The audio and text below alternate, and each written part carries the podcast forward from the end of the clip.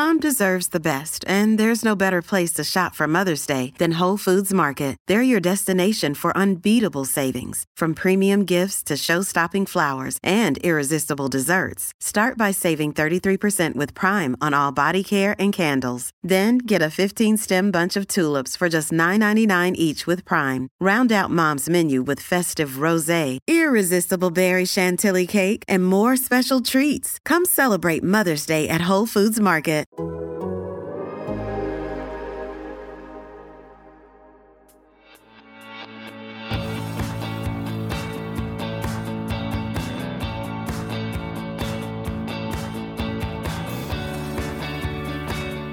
So I've had a long night into this morning, waking up at 6:25, but obviously some very very big news on the U.S. national team uh, equal pay front with the settlement now kind of in the proposal stage. And so just to you know lay the groundwork, if folks haven't read the the articles yet, um, there's a 22 million dollar payment on the table from U.S. Soccer to the players involved in the lawsuit for equal pay an extra 2 million in a fund that's going to go to post playing careers or charitable endeavors. Um, part of the, the big kind of asterisk on this very great news for the day, though, is that this is all contingent upon the new collective bargaining agreement for uh, the next term uh, between the U.S. Women's National Team Players Association, the actual union, and U.S. Soccer being approved. And then also, all of this is happening against the landscape of the U.S. Soccer presidential election. So we've got a lot to talk about, uh, to say the least. But Steph, I just wanted to get your first reaction of when you found out that a settlement had even happened. Um, I landed in Boston late last night, coming back from LA SheBelieves. I turned on my phone and it went, you have 500 new messages, roughly, give or take. And I was like, oh, something happened. And then I was like, oh, something happened. So that is how I found out.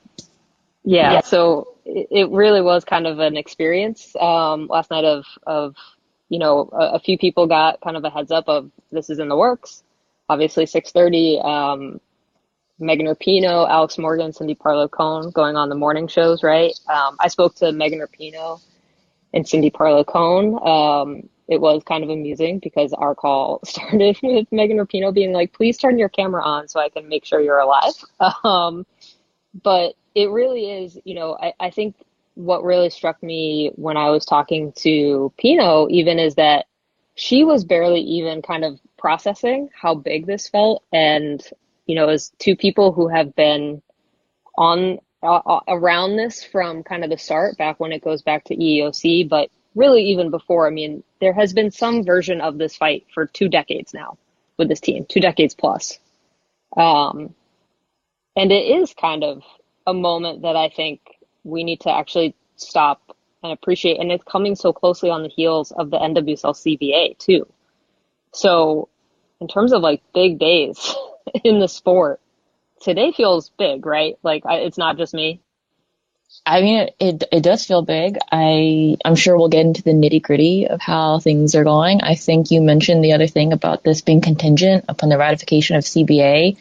Like you're not going to make an agreement over 22 million plus another two million dollars contingent on something like that unless you're reasonably sure that ratification is going to happen as well. So it feels like, you know, like everything happens so much. It's all happening. that is, I mean, that is the vibe of the sport we cover for sure.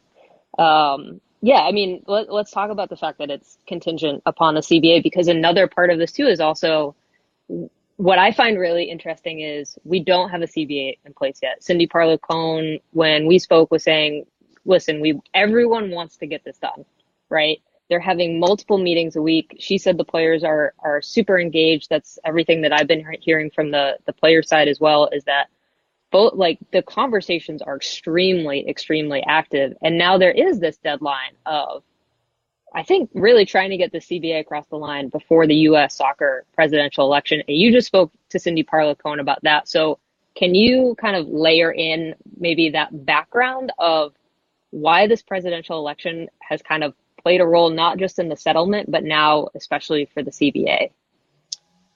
Well, as we know, Cindy Parlow Cone is running, and her only opponent is Carlos Cordeiro, whose um, situation she inherited.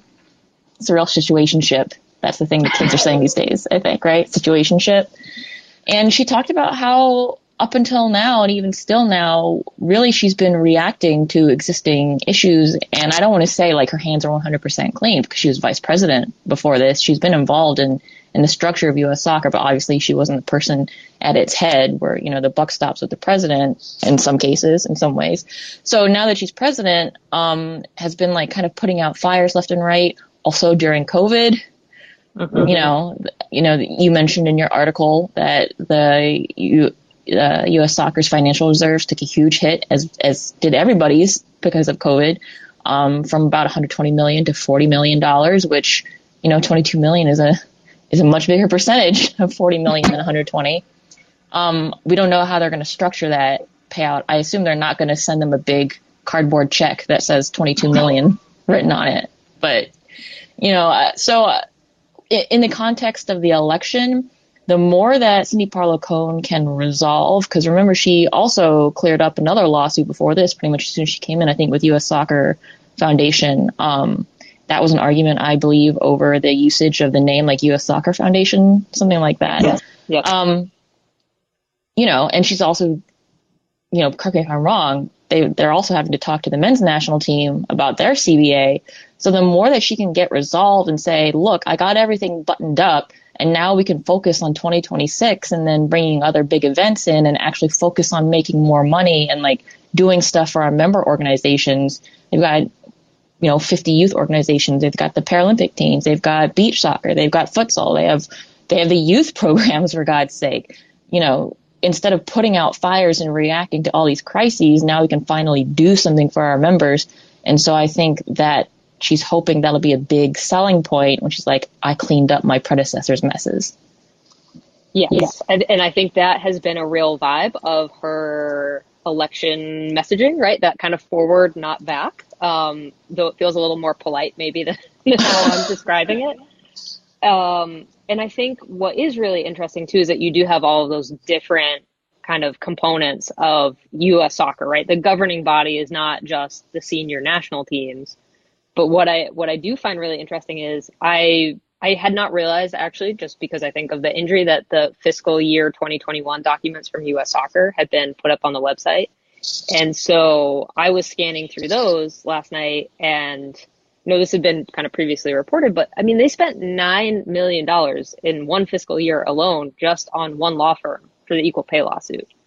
So even just in terms of like the amount of money that the federation was bleeding on legal costs is kind of absurd. Like I think probably over the span of this entire thing, they have spent more money fighting the lawsuit than they have actually spent on the settlement. And so it does kind of come back to that fundamental question of, well, if we had just addressed the EEOC complaint back in 2016 when this was originally filed, or had the EEOC also even picked it up back in the day because they became very involved in the lawsuit and the appeal, especially, like how much cost probably could have been avoided and cost of public opinion too. It just, it's a good day, but also sometimes I have to just kind of sit here and be like, yeah, what, what are we doing here? Truly. I mean, if I were Cindy Parlow Cone or any presidential candidate, I'd be like focusing on that part where like an ounce of prevention is worth a, a pound of cure, right? So if you had a truly forward thinking leader who's trying to bring this sports governing body into the modern age. Huge ask for any sporting governing body in the United States, not just soccer, as we've seen. If you're a sporting governing body in the United States, maybe anywhere, that's probably a topic for another live room, but huge ordeal, right? Trying to bring something like that into the modern age and be proactive about things like this. Like, I think if you are someone who thinks about these things, you could have seen something like this coming if you have your fingers on the right pulses, like you would have sensed, you know, there there's rumblings, there there's there's discontent, and also like we need to come into compliance with like modern standards when it comes to labor relations. Um, that's I I know it's technically a nonprofit, but this is a labor dispute, and just I don't know, the this it, it feels like in many ways, not just with this labor stuff in the CBA, US soccer has really dinosaur attitudes. And so if I were any of the voting members and I'd look at the leadership of US soccer, I want the person who's going to try and like get ahead of problems like this instead of just having to stamp out fires as they crop up. Yes. yes. I, I did want to let's let's sidestep for a second here because I did want to ask you if you have a favorite kind of ridiculous moment from the past six years of this because I have a couple contenders just in terms of I mean the late nights that I had right like reading through legal filings and trying to make sense of them and and turn them into articles but also some of the just the absurd stuff that was in the filings too obviously that also resulted in Carlos Cordeiro resigning but I mean, I just remember discovering that like "Shall we fight it out" passage from Carli Lloyd, uh, trying to fight back against the lawyers who are trying to pin this argument of you know the women have different responsibilities, they're the men are stronger and fitter, and you know all sorts of stuff. But I also really do appreciate the letter that was put into evidence from Becky Sauerbrunn to her fellow players that was really kind of this call to action of we have to support the NWSL, which was a very pure thing that was just kind of a random uh, supporting document in a sea of nonsense. I mean, sea of nonsense is probably God. Reading through the, the like the depositions and stuff, it it really was like it's in a way it's like dispassionate because it's just the words printed out, but you could feel the tension of like the lawyers right trying to pin down the national team players into basically admitting like just admit to us that you are inferior based on your gender. That line of questioning, yeah. you know. And then it brings us once again back to like Carlos Cordeiro's like, I had no idea that this was the legal tactic or the language that they were going to use. And then you're like, well, okay, maybe he didn't read the actual filing. He trusted the lawyer. Like the client says, all right, just do this. And the legal firm says, okay, and then we'll reasonably use whatever tactic we believe. Although I still think that that's a major lack of oversight. And then the other one being recently with the Rory Dames reporting and how they're in our reporting and, and Washington Post reporting, like, you know, saying Christen Press went to U.S. soccer and told somebody about what was going on, at least two complaints. And he's like, I wasn't aware of that either. And it's like, well, then what does U.S. soccer's president do? What is the structure of U.S. soccer that the president is not aware of critical issues like this? And so once again, it goes back to like, I think I was saying about the president being someone who can get ahead of things and have a more modern approach to the issues that come up when you're heading a national governing sporting organization. Yeah. yeah. I mean, and just for full context, like if people aren't really familiar with this role, the, the president role is actually very interesting because it's not really a full time position, right? And there's actually a, a bylaw proposal on the table that was submitted by the Athletes Council. We, the governance of U.S. soccer is a, a fascinating journey that we do not have time for, but just know that the athletes have actually proposed that the president is paid a salary because right now it is not a paid position. And so the proposal is that it would be salaried at $125,000 a year. And that is, I think, for the intent of actually like empowering someone to be like, oh no, this is actually a job. Though there's also, you know, the people within Soccer House of US Soccer, someone like a Will Wilson, right, who is kind of a paid employee who's maybe doing more of the nuts and bolts running of the Federation. So mm-hmm. there is kind of this weird limitation of power. But at the same time, I, based on everything I've heard and all of the players I've talked to, like over the, the whole kind of process, is that when Cindy Parlow Cone came in, the tone of the conversations changed. And this getting across the line really does not happen without her, even with kind of that limitation of her role. And I think that's so fascinating, especially as a, a you know 99er who went through her own wage dispute with U.S. Soccer to have someone in that room who's who's now kind of seen both sides. I think yes, we probably need our own live room just to talk about like the structure of the governance. And if you really want to be a nerd about it, I believe U.S. Soccer posts their bylaws on oh, yeah, their website. Yeah, so you can go and look up the actual responsibilities of each officer, including the president of the federation. And, you know, I think really quickly that this kind of is a, a, giant clue as to why we've had presidents of the federation that we've had. Like you go back and look at Sunil Gulati, his actual day job was he was an economics professor at Columbia University. And then Carlos Cordeiro had his own day job. And Cindy Parlow Cone ha- as well has her own day job. I believe she's um, a director of youth soccer for North Carolina Football Club right now. So she spends her days coaching youth soccer in order to earn her actual paycheck. And I think it also points to like who can afford to run for president of U.S. soccer up until now. You have to have a job that pays the bills and has the flexibility that lets you also go do this presidential stuff, which is in and of itself pretty much almost a full time job, but has been 100% quote unquote volunteer up until now. So when you think about the economics of it and who, you know, within U.S. soccer's pool of candidates has the economic availability and time availability to devote to being an unpaid, basically full-time employee of U.S. Soccer, maybe things start to make a little more sense around who's been president and who hasn't.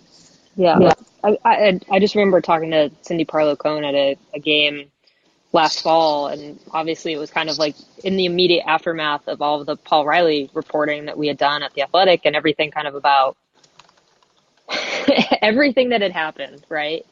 And um, I just kind of remember thinking like you're adding all of this, like this is not a recipe for success because you are still trying to do your normal life and then have this huge kind of sweeping crisis come in at the same time. And like, there are probably better ways to handle this and making it a paid position is honestly, I think, a necessary thing. But I do want to swing us back around onto the topic of, you know, straight up kind of equal pay stuff in terms of, you know, CBA is now obviously the next thing that we are waiting for. And one of the the things that I have said many, many times in like media stuff when I try to like go out and explain like it's a lot more complicated than just saying equal pay, right? Um, you know, I've seen a lot of questions already of like, what does this mean in terms of how they're going to get paid, the rate of pay, how the World Cup thing is going to work. And ultimately, right now, like, we just don't know because we have to wait for the CBA. Looking for an assist with your credit card but can't get a hold of anyone? Luckily, with 24 7 US based live customer service from Discover, everyone has the option to talk to a real person anytime, day or night. Yep, you heard that right you can talk to a real human in customer service at any time. Sounds like a real game changer if you ask us. Make the right call and get the service you deserve with Discover. Limitations apply. See terms at discover.com/slash credit card. This episode is brought to you by Michelob Ultra, the official beer sponsor of the NBA. Want to get closer to the game than ever before? Michelob Ultra Courtside is giving fans the chance to win exclusive NBA prizes and experiences like official gear courtside seats to an NBA game, and more. Head over to MichelobUltra.com slash courtside to learn more. Fans are really great at waiting for more information, and so are we. I love waiting. I mean, I think what is really interesting about this, though, is that I, I asked Cindy Parlow Cone at one of like the media availabilities that we had, I think after a board meeting, kind of like, how do you when you're trying to approach this right? Because now we're also looking at the situation of us soccer has declared we're not going to do a women's national team cba without the men coming to the table at the same time. Do i think that's going to happen? I'm very curious to find out. I'll put it that way. But you they have said okay we're going to have equal pay right um across world cups and how that gets defined is obviously still a question mark, but I think the easiest possible solution is, and what we have seen other countries do, like in Australia or any number of them, is you equalize the rate of the payout, right? So you aren't necessarily compensating for the disparity in prize money, though that has obviously been a push for the players this whole time. Um, but you can say you're getting the same cut.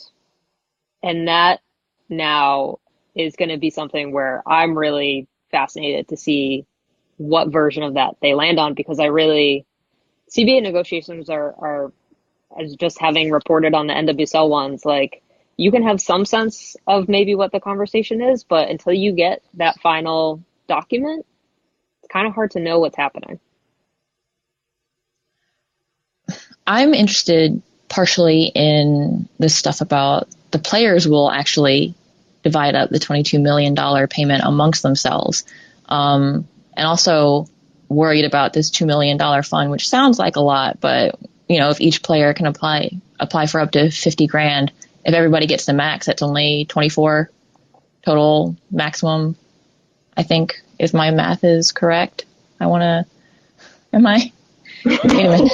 No, is it 20? Is that 20? Yeah, 20 times 50 is. Yeah. yeah. Yes. Yes. Yeah, I yeah. mean, but but obviously there's not going to be exactly right. But yeah. like, so I'm like, oh, are are they allowed to structure it so that they can actually put that two million and they can invest it and then they can pay out of like dividends and stuff, which would be if I were a player, I'd be like two million dollars runs out fast. So let's create, like through the Women's National Team Players Association, some kind of investment fund, and we'll have like a trustee who's allowed. This is getting a little bit too more into the financial side, but I am interested in like this, what it suggests about like the labor relations within the group that the players are going to be responsible for dividing up, which is smart, I think, because they're the ones who know their needs best, and they're not going to have U.S. Soccer coming in and being like, well, it has to go to X and Y and Z in ABC way. Um, I, yeah, I, waiting for more information is is is very difficult because I'm so curious. Yeah, I mean, I also have the fundamental question of, you know, 28 players brought the lawsuit, right? But also the, it was a class action lawsuit, essentially. So they brought in more players for both the Equal Pay Act and the Title VII of the Civil Rights Act. So actually the number of players that could potentially get a payout a payout as part of this 22 million is much larger than just 28 and all we have to work from right at the moment is that the players are going to determine how that 22 million is split up and then it will be approved by the judge but we don't have really anything to work from there. All right before we keep going i know that there are some questions now in the text chat but also um, subscribers. Again, there is apparently a mechanism to request to get on stage to actually ask us a question.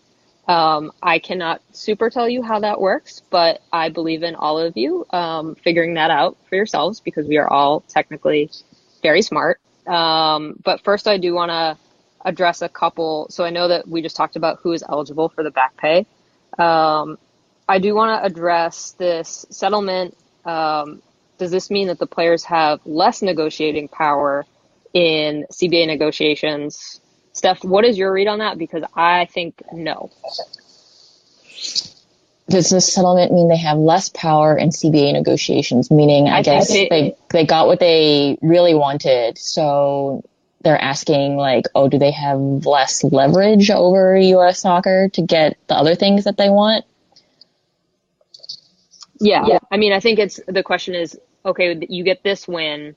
Does that weaken your hand for the CBA negotiation? But I think honestly, the the U.S. soccer presidential election bearing down at the start of March is still such a huge motivating factor for both sides because the players don't want to negotiate with Carlos Cordeiro if he wins.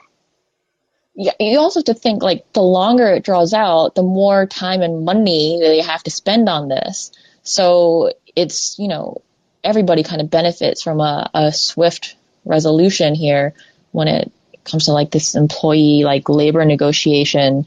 So I don't think they necessarily have lost leverage. I think there's still motivation to get things buttoned up and not have to be coasting on yet another memorandum of understanding the way they did with the last CBA. Yeah. Yeah. I, I also think that there is a real factor of what has been a very interesting challenge of trying to explain the lawsuit over the past couple of years to folks is that it was such a separate process from the collective bargaining agreement. And they were two different groups, right? The players who had filed the lawsuit overlapped with the players association, but it's two, it was two distinct processes for so long. And now they are tied in a way that I honestly didn't really anticipate. Um, though obviously the collective bargaining agreement was always going to be kind of the future of the team and equal pay and all that kind of stuff. And the lawsuit was always looking back at the issue of back pay and how they felt that they had been historically discriminated against. But to tie the settlement to the CBA now obviously ties these two things together in a much more like intimate way. And I think again, the win does not necessarily weaken collective bargaining, but also the key players in the lawsuit are not necessarily the key players that are in the room during negotiation sessions. I, whenever we talk about labor negotiations, unfortunately, I always go to like the lessons that I've learned on communication in therapy. Um, because when you come to a negotiation like this, there's, I think, an outward perception that it's an inherently antagonistic uh, process, and in many cases, it can be, but you know, I don't necessarily think, especially with Cindy Parlow Cone now in the role and the statements, particularly today that, you know, Megan Rapinoe gave, and they've talked before about how they know that Parlow Cone comes from the player perspective, that it can, it doesn't have to be like players versus U.S. soccer. It can be U.S. soccer and the players together figuring out the problem of like, how do we continue to have a U.S. women's national team that is correctly compensated for their labor. Um, I don't know if that's actually how it is, but I am basing it just based on statements that players have made in which they've like kind of painted their understanding of Cindy Parlow Cone in a positive light. Right. Right and Cindy Parlow Cone again does have a role in both of these things, right? Settlement has always been, I mean, that, that has been kind of a consistent drumbeat of every public statement she's ever made of like, we want to settle this. Like, there's no reason to have this go through the court system. The, the better solution for everyone is us coming to the table. And so I think when she said, you know, last night, listen, we're having multiple CBA sessions a week. The players are super engaged. Um, it's also, I mean, it is such a different process right at the moment for the U.S. women's national team, though there is that kind of huge concept to negotiate of equal pay, and you have to now do it in concert with the men's national team PA. But there's still a, a document that they are working from, whereas you look at the NWSL CBA process, and that was starting from scratch, and how long that took. um, the the long, long journey God bless Meghann Burke and the NWSL PA negotiating committee and and all of them, right? Like that that was a year and a half long process. And here you do kind of have some fundamental things, even if maybe you're blowing up some of the fundamental concepts that that the women's national team as a union had previously prioritized that kind of foundation and stability because the league was always, you know, a risk, right? So we don't have allocation money in the or allocation status in the NWSL anymore, right? So they've already kind of had some elements of what they had been building this thing around removed in a good way. And now you get to build from there. Look, most of us can't even get along with our roommates. So negotiating a full labor agreement that governs, you know, aspects not just of your paycheck, but your treatment by your employer for the next however long years you know, bless the energy you must have taken. Right. Right. Um, so, all right, let me let me check in on the chat here. What impact does the settlement have on Hope Solo's lawsuit? Is a question. Ultimately, really nothing because it is its own lawsuit, and that one has been very quiet for a while. Um, I know that a, a few other people have been kind of trying to get an assessment of where that thing stands, but because it is its own lawsuit, and she had basically split off from. Um, she was on the original EEOC complaint, um, but now has her own lawsuit. So I, I would fundamentally think that they would, if they are trying to find a settlement with her, come up with a settlement directly with her and her lawyers that is independent of this, right, Steph? Yeah. Person who actually um, went to law school.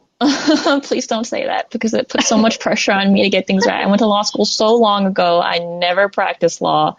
I, I always have to preface that with, oh, you went to law school. I'm like, yeah, but um, I hated it. So I, I, I also wonder just like from her perspective, like, okay, she's bringing this lawsuit, but my sense of Hope Solo is that she's not necessarily doing it for the money. She's doing it to apply pressure and to put a mm-hmm. spotlight on an issue that she wants to be vocal about. So if U.S. soccer wants to quietly settle on the side, you know, I, I, I actually wouldn't look to the law for this. I would look to like, well, what's our knowledge of like how Hope Solo has interacted with the Federation in the past when it's come to them being like, hey, can we quietly take care of this problem over here? Right. right. I know U.S. Soccer had um, argued to transfer her, like Solo's case in essentially to the overall. The the thing is like that lawsuit has never really had kind of the juice right of the primary one. And again, I think to your point, it's perfect. Like that felt like really trying to be an outside agitator, right? She had nothing to lose. And so I think she felt like she could be a much stronger voice of like, no, F you, I'm gonna I'm going to get this done, right? And yeah, and she's also, I think, publicly kind of disagreed with some aspects of the national team's approach to this as well. So I think she was like, okay, then I'll do it the way that I want to do it. Yes. yes. I think, I think she found the player's approach far too conciliatory, which not shocking, right? Considering pretty much everything we know. Um, so, all right, we do actually have a request to speak. I know that there are there are a few more questions in the chat, but let me bring up is that will be? Let's let's test this out. I promise we're friendly. Will be, you have now joined the stage. You are Hi, an guys. athletic employee. Hello. I, I, might I might be. I might be. Um, I, I was just more curious about sort of the angle between the two national teams coming out of the lawsuit, and and I think someone may have asked this in the chat, but going forward, does this mean the two teams will negotiate their CBAs together, or are they still going to continue to do that separately? Yeah, I mean, the federation sure would love for them to negotiate together. Um, the two players associations don't really uh, vibe with that as a concept because really the two national teams again historically have prioritized a couple of different things, but also I think they have found kind of leapfrogging each other's CBAs to be mutually beneficial to some extent. Um, so that way, you know, if, if the men's national team gets charter flights, in theory, the women could then be like, hey, they got charter flights. You have to give us charter flights. But mm-hmm. we are now, in theory, waiting to see if, because of the equal pay proposition, right, and U.S. soccer saying, we've got to figure this out with both the men's PA and women's PA at the same time, and they are now listening in to each other's negotiation sessions. There is going to be a real factor of these two unions maybe influencing each other, but I wouldn't probably characterize it as bargaining together at this point. Steph, do you, is that right? Yes, I think that's pretty much exactly the nail on the head. Yeah. All right. Again, you can um, please feel free to request to speak. That is apparently the button, I believe, kind of maybe potentially bottom right corner. Um, we are very friendly people, but I will still um, keep going into, I know a, a few people have brought up the Sally Yates investigation, um, Chicago Red Star stuff, right? Obviously, we've already brought up the, the Paul Riley stuff. And, um, you know, I think all of these things are happening at the same time. And I think what we've also seen from the NWSL CBA too is that some of the more basic foundational stuff, right, in terms of salary and pay and all that makes players feel more secure. But I really do think that generally the investigation from that is being kind of I don't want to say run by US soccer because it's not it's it's independent, but the Sally Yates investigation and kind of all this other stuff are running on tracks that are not necessarily intersecting with each other, though obviously everyone involved is kind of aware of all of these ongoing situations. But I think it also, you know, probably gave the players a little bit of additional power considering basically all of the past year. Everything we've lived through. Steph, uh, here's one. Is there really a chance that Cordeiro wins this election? Yeah. Yeah, I don't think he's putting his name back in and subjecting himself to all this and having people dredge up, you know, how he resigned in disgrace just because he's like, eh, I don't have anything else better to do. And that, that proposed salary sounds so great. It, Like I would love to make that amount of money, but it's it's actually pretty much just the the living wage for a person in that position, especially if they're going to have to live in Chicago. Um, I think we've been talking about the senior teams a lot, but as usual, I think youth and like state youth associations are uh, they have their a decent amount of power in terms of voting blocks, and you look at that and you're like, why are you always paying attention to the senior national teams? We matter too. We have a lot of constituents, and you need us. Cindy Parlow Cone was very quick to point it out that like when they're trying to activate, you know, across the country for the World Cup, it's not like U.S. soccer knows where to go and what to do in, in Vermont or whatever, right? So you have to go through the, the, the state associations. And particularly if you're trying to drive a lot of ticket sales to who you know enjoys soccer, um, if you're in a state that maybe doesn't have like a big MLS market or a strong USL team, you're going to be like, we need to go through the state youth association because that's going to be who's going to proselytize for us. And you know, also part of their mission is to grow soccer in the United States. It's not just about, you know, using the youth soccer associations in order to, to drive sales, although that is part of it. But like, if your mission is to grow soccer in the United States, that's kind of where it all starts, right? At the youth level. So, you know, if you, these youth associations, they see like, okay, the pie is already smaller due to COVID. And now the national teams are getting this huge chunk of it. What's left for us? And then Carlos Cordeiro comes in is like, well, I didn't promise them $22 million. I'll give you whatever, you know, I promised to be a president for all our members, which is kind of what every president promises and then promptly doesn't necessarily do that, right? It's an election. Um, but yeah, I don't think he's in this for, are we allowed to swear? I mean, it's us. I would say yes. Yeah, I don't think he's in this for shits and giggles. Yeah. Yeah.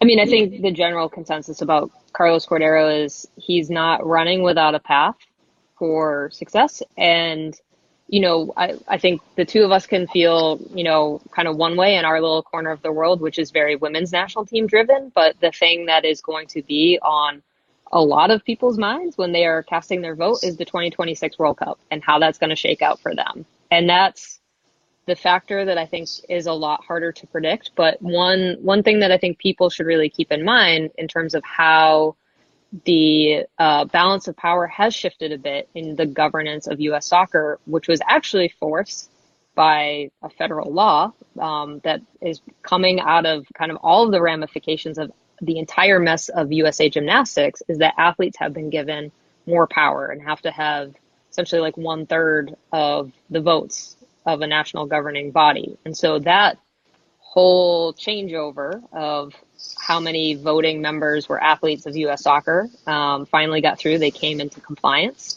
And that's going to play a real factor in this election because you're going to have to be really, really kind of overwhelmingly organized to get around that voting block. And if the players feel like they have now kind of seen enough from Cindy Parlow Cone, that could be enough to carry her through the election.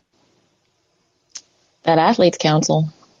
Who doesn't love a good governance talk on a Tuesday afternoon when we're we're I, this is the this is the thing though like what I find really important in, in all of these conversations and it's not just about the equal pay lawsuit but it's also again about all of the problems of NWSL that we have seen come to light over the past year too is that you know we get these kind of big days of attention grabbing news headlines right? 22 million dollars for the settlement. And like some of these days are good. I think today is actively a good day for the sport. Some of the days are very bad but the stuff that actually kind of counts in between all of these days is the governance and trying to get meaningful coverage of the governance of US soccer, which is honestly sometimes like staring into a black hole. well, like Robert's rules of order are not sexy.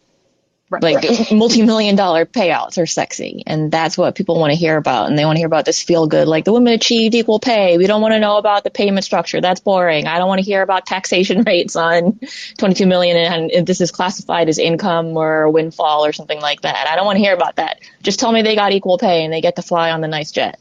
Hey it's ryan reynolds and i'm here with keith co-star of my upcoming film if only in theaters may 17th do you want to tell people the big news All right, I'll do it. Sign up now and you'll get unlimited for $15 a month in six months of Paramount Plus Essential Plan on us. Mintmobile.com slash switch. Upfront payment of $45 equivalent to $15 per month. Unlimited over 40 gigabytes per month. Face lower speeds. Videos at 480p. Active Mint customers by 531.24 get six months of Paramount Plus Essential Plan. Auto renews after six months. Offer ends May 31st, 2024. Separate Paramount Plus registration required. Terms and conditions apply if rated PG. Yeah. So, I mean it, sir, like let's let's come back to today's news. I think maybe five more minutes. Again, if you have any questions, please feel free to hit that request to speak button, um, and we can try to get them answered for you. But you know, I think Megan Rapinoe kind of summed it up as there were three parts of this, right? Right. I, I think actually, I'm sorry, it was Alex Alex Morgan said there were three parts. There was the back pay issue, right, for the World Cups especially. There was the working conditions part of it, hotels, airplanes, medical staff, all of that kind of stuff, which was resolved in its own settlement back in December 2020. And then there's the future part of it, which is the equal pay moving forward via the collective bargaining agreement. So yes, the CBA is still very much that giant thing that is hanging over all of the rest of this. But what I do think is what makes today so good is that we finally kind of got resolution on all three of those things in some form. And again, that it does feel like a win for the Federation. And that win could have come a lot earlier, right? I mean, I remember being in City Hall Plaza in New York City for the the victory parade and then the presentation um, for the 2019 World Cup team and watching Carlos Cordeiro get shut down by equal pay chance. Um, there were so many chances for them to do kind of the easy win to get out ahead of it. But we have finally gotten there. And I think it's okay to actually kind of like sit and simmer in this day and actually feel like something got accomplished for once. I'm just remembering in 2019 when Megan Rapinoe gave that speech and she's like, I think Carlos is going to do the right thing. And then. Spoiler, he did not do the right thing. Right. So cut to three years later.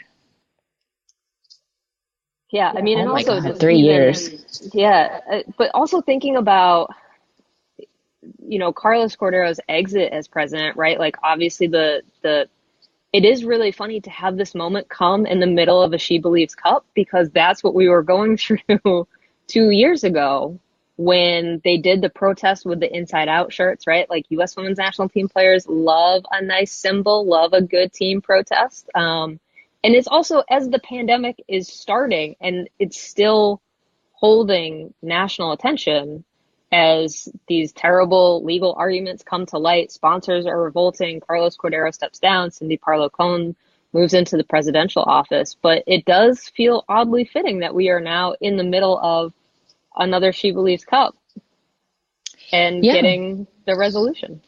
Yeah. Um, you know, I think the players are obviously kind of first of all, they're in a tournament setting. It doesn't matter if it's friendly or not. They're they're still in camp. So U.S. Soccer did cancel match day minus one press today, uh, when normally they would have had a call with Black Cones and players to preview the game. But I think they rightfully assumed that all questions were going to be about the lawsuit and the CBA, and so they were like, it's probably a combo of the players not wanting to be distracted right before they play, I believe it's Iceland, um, and also mm-hmm. not being ready to talk about it because it's not done yet. And so they're just going to be asked like, so what do you, how do you feel about it? They're like, I like money. right, right. So um, I just saw a question come into the chat in terms of which players are involved in the CBA negotiations. So if you actually go to uswntplayers.com, on the players tab, there's actually a whole um, guide to who is currently a voting member of the union, who's on the CBA committee. The CBA committee is Alex Morgan. Um, let me keep scrolling here. Um, I know Midge is on it. Question mark. Kelly O'Hara. I think they're more in an advisory committee. Lynn Williams, Midge Purce, and Tierna Davidson. So I think Midge Lynn and Tierna are actually really taking the lead from a player point of view, but someone like the director of the U.S. Women's National Team PA, Becca Roux, is in the room, and I would assume legal counsel as well, for sure. I mean, those young players, it's really nice to see. Yeah, yeah. I mean, I think that's that's one of the very cool things, and I think again to to circle back to the end of NWSL CBA is just seeing players step up and taking on leadership roles, but also like CB negotiations are again to to talk about things that are not exactly sexy. Like you're sending back like red line documents back and forth. It's not really super fun work, and uh, I wouldn't probably think any of them are coming into this experience as some sort of expert on labor negotiations. So it's really another big example of so many players trying to step up to be leaders, but also learning stuff on the fly very rapidly in order to advocate for themselves. The the track changes in the Google Docs must be absolutely wild. Just you know, like probably, I mean, the the U.S. Women's National Team CBA as it exists right now is a pretty healthy document. So um, I have stared at it far too much over the years. Um, I will be pretty curious to see what what version we eventually get. But all right, last call for questions. If you would like to get one last one in, hit that request to speak button. Yes, Richard H. This conversation audio will be archived. If you want to listen back to it, it will be in the podcast feed for full time with Meg Linehan, which is on Apple and Spotify and the Athletic website and really anywhere that you want to listen to a podcast. So um, we'll get that up later on this afternoon. Um, but last call for questions. So that way Steph and I can uh, start getting ready for some afternoon Zooms on this front. Oh, all right, we got one. Samuel, you there? Hi, yes. Uh, calling from Germany, so I apologize for my potentially terrible English. Oh, good. Um, uh, just circling back to the CBA, I've seen a lot of celebration on like social media and stuff, and players have spoken out, and like Biden has spoken out. Um, does this mean that the CBA is potentially in like its last stages? We've seen this with the NWSL just recently. Um, just wondering what your thoughts are on that. I, I do think that I don't know if it's in its last stages. I think that there's probably going to be a lot of late nights for folks over the next couple of weeks, but I'm kind of looking at it of the presidential election is an informal deadline that is set for March 5th, but they do technically have until March 31st. So there is a little bit of wiggle room there. Um, it is kind of hard to anticipate how much really a change in the president would affect CBA negotiations because this is happening kind of at a federation level.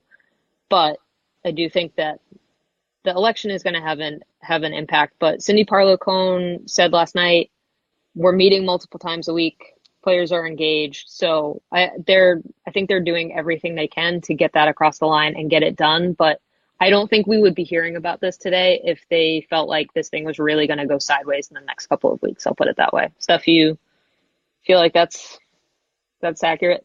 You're not going to hitch these things together and then make a public announcement about how you hitch these two things together unless you were reasonably certain that there was a high probability that it was going to happen. I also have to say, every single person I've met from Germany who's like, I'm sorry about my terrible English, and then goes on to speak in flawless English. I don't know what it is. And then I'm just sitting here in my little American lump, like, yeah, Dankeschön. All right. Thank you guys. Thank you. Thank you. All right. One last call. But otherwise, we will. I'm going to honestly eat a donut, I think, after this as a celebration. Get some new ice for my knee. oh, your, your little leg just snapped in half like a twig. All right, John, we got you. All right, John, you there? Yes, I'm here. Hello. Can you hear me? Yep. So, for the CBA, historically, the women have gotten a, um, a guaranteed salary uh, because their market, the club market, doesn't really pay them enough to be able to subsist off of that, whereas the men have that have that luxury. Do you foresee the the upcoming CBA either th- that remaining or that ha- or the women having to give up that uh, going forward? My guess is the guarantee kind of is gone, but that's just a guess. Steph, do you? I mean, obviously NWSL changes have have played a role already, but Steph, do you have a guess on this front? this is ties into why you mentioned uh, kind of at the top of what we were talking about. It's so hard to talk to people about all the context of this because the context, like, you almost have to go back into like the, the 1980s, the history of women's soccer, right, to explain how we got to where we are today and why structures are the way they are. Um, you know, can you repeat the question? I just went like zigzag like I was running from an alligator. Sorry, do you need me to repeat my question? Yeah, go for it. So yeah, I'm, like you get to the heart of it, where like people just don't necessarily forget the context that the men have had enjoyed the club environment where they have huge amounts of monies, uh, and so a men's national team player can can afford to be only paid per per game, whereas the women historically were so under financed that you know they really couldn't uh, uh, you know bet on themselves financially, you know all that type of stuff. So I feel like that's a huge point for the women, like the because the right even the club salaries today aren't anywhere near the, their financial stability. So I'm just wondering, like, going forward, if the women can really bet on themselves and, and, and do this a similar pay structure as the men when their club salaries currently are not even close to what the men's get. Right. Uh, that that is like it's going to be interesting I think like 5 to 8 years from now where we're going to see like what dominoes fell and created what chain reaction. I think there's all kinds of things that you can look at and speculate about how maybe this is going to create a ripple effect. For example, the expansion into West Coast markets for NWSL and the way Angel City and San Diego Wave have kind of been behaving like we're just going to assume that these should be like this level of business and we're not going to pay attention to like what NWSL has been um, or like the stuff with Michele Kang and the Washington Spirit and her valuation and her being like, okay, I paid however much, 35 million or whatever for this team. And so I'm going to treat this like a $35 million property and not, you know, a, a $5 million one one or a 10 million dollar one. because, you know, you look at the valuation of how Kansas City Current were acquired. And I think that was reported around, like they were valued around 5 million. And Michele Kang was like, no, this is a $35 million kind of club or, or more. So I think we will maybe not totally feel the impact of these ripples until a few years down the line when we can see more how it plays out, the interaction. Like you said, yeah, club situation has been completely different for men and women. And so that's part of why you, always have to, when you're t- trying to talk to people about this nuance, you're like, let's go back the years like 1979 or whatever, you know? so, I don't think things are going to immediately change. But after like maybe two, something as short as like two years, and then we, we see where else NWSL is wanting to expand and the shape that takes, if they're better at expanding now than they have been in the past, I think that's a question that might have a really different answer. Yeah, yeah. I definitely, I, I definitely agree with so much of that. I mean, I think trying to to capture and like wrap your arms around like there are reasons why the CBAs were negotiated differently over the years, right? There are reasons why the women's national team prioritized stability over, you know, bigger payouts. Like all of that stuff is so important in this conversation. And it is, I think, really hard to, to hold all of that stuff all at the same time. And, you know, I think what we have seen in the NWSL, especially in the case of women's national team players, is that the salaries are growing. I mean, you look at the deal for Trinity Rodman even with the Washington Spirit, right? Like things are trending in a direction where the players are going to finally be able to bet on themselves in a more significant way and say, no, I want, you know, game day bonuses over some sort of regular salary. But I think they're always going to have to have benefits that the men's national team don't ask for, like maternity benefits and all that kind of stuff. So there's always going to be factors that are not going to be exactly one to one. And I think that's going to be the very, again, interesting part of the CBA negotiation to roll out because I think people think about equal as being this like perfect carbon copy of the same contract. And I don't think that's actually going to be how it plays out. I think our brains went in literally the same direction because you were bringing up maternal benefits. And when you were talking about the teams, the men's and women's national teams leapfrogging each other and negotiating for benefits and seeing that the next team gets a benefit and being like, okay, we want that too, we'll push it. Some of the things you have to expand it out even further, like how in the United States men and women are socialized to regard family and who's the primary caretaker. Like, is the men's national team player association going to see the women being like, yeah, we achieve like your uh, guaranteed this amount of parental leave, not just maternity leave, parental leave, and then being like, that's something that we want too? Or are they going to not consider that like a hot topic for them just because in the United States and in many places, men are not regarded as a primary caretaker, they can just go to work and then they have families at home to take care of these things. Or stuff like negotiating for, um, you know, your health care to cover things like freezing your eggs. Is, you know, like with Becky Sauerbrunn and her whole journey, is, you know, is Christian Pulisic ever going to care about that?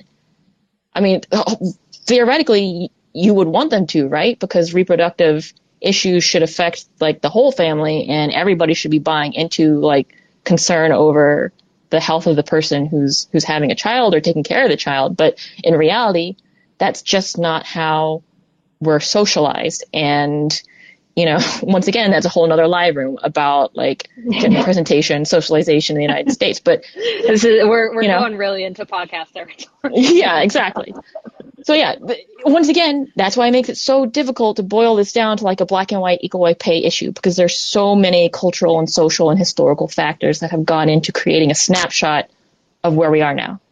Yeah. yeah. Hashtag equal pay. And then it's actually a book that's a thousand pages long. all right, let's end it there. I want to say thank you to everyone who popped up on stage, everyone that tuned in. Again, this will be archived in the feed for full time with Meg Linehan. So if you missed it, if you want to send it to someone, please feel free. It should be up uh, relatively soon this afternoon. I'm sure we'll have plenty of follow up coverage uh, later on today. There's a big Zoom happening at 5 p.m. Eastern. Steph, um, any closing comments? But also, thank you for hanging out for an hour and doing it live. Best meal I had in LA was at a place called oh, Just yeah. Poke they give you a pound of poke for like under twenty dollars. I just wanted to say that because I did say that I would say the best meal I ate. I, I forgot, and that is my fault. I was I was a bad host. I needed to set yep. you up for that. Very jealous that I was very much sitting on my bed for a week instead of being in LA, but very happy for your food and looking forward to hopefully walking in time to being present at Angel City's home opener for the regular season. So everybody Send good vibes to my entire lower left leg. Thank you in advance.